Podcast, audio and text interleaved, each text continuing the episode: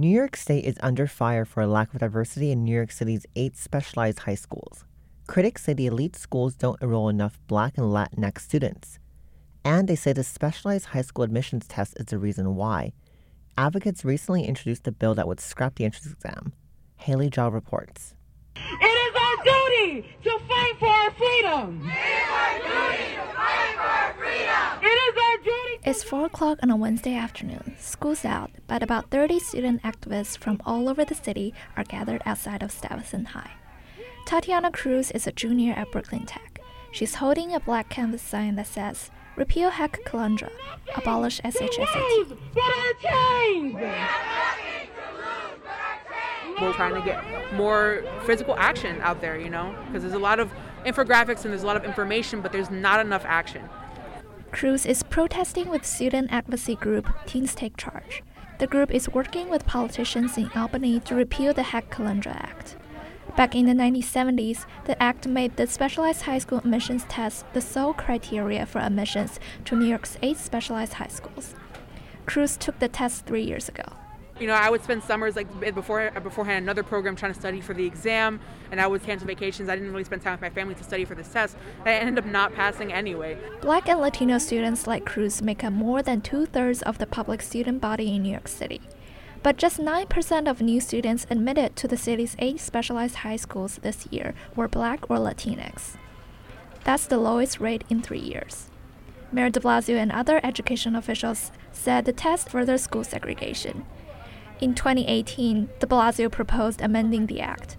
He wanted to cancel the test and simply admit the top 7% of students from all of the city's middle school. Nicole Mader is a research fellow at the Center for New York City Affairs. She analyzed the plan in 2019.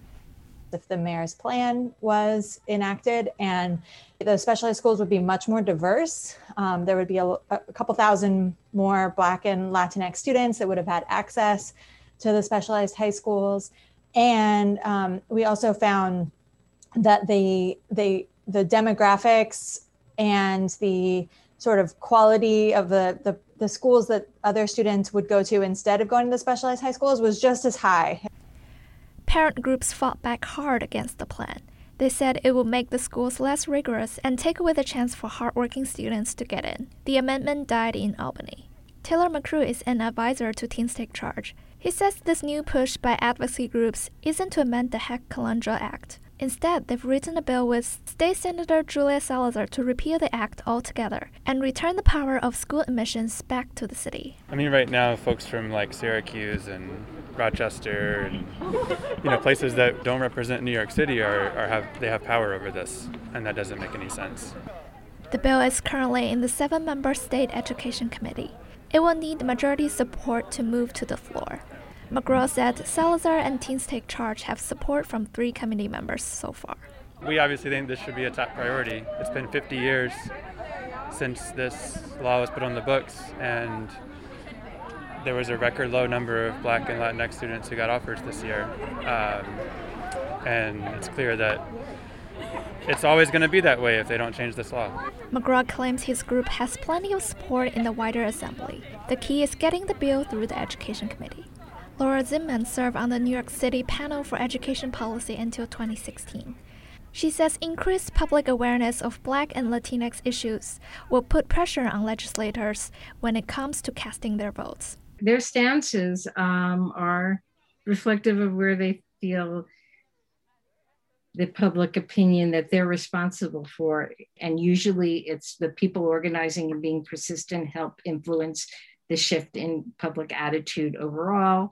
Um, so, um, if not this year, maybe next year. I do think it's moving to that way. The committee has not set a date to vote on the bill.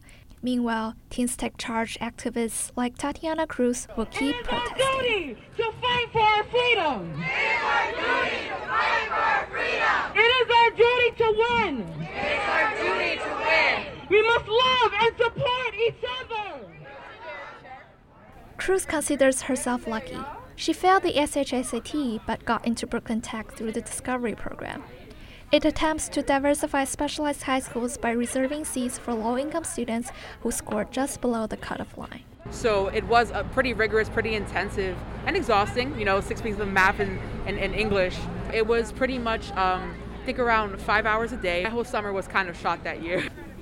Despite the Discovery program, Cruz is the only female Latinx student in her 32 person class. She says that puts an enormous amount of pressure on her to perform just to prove that she deserves a place there. Haley Zhao, Columbia Radio News.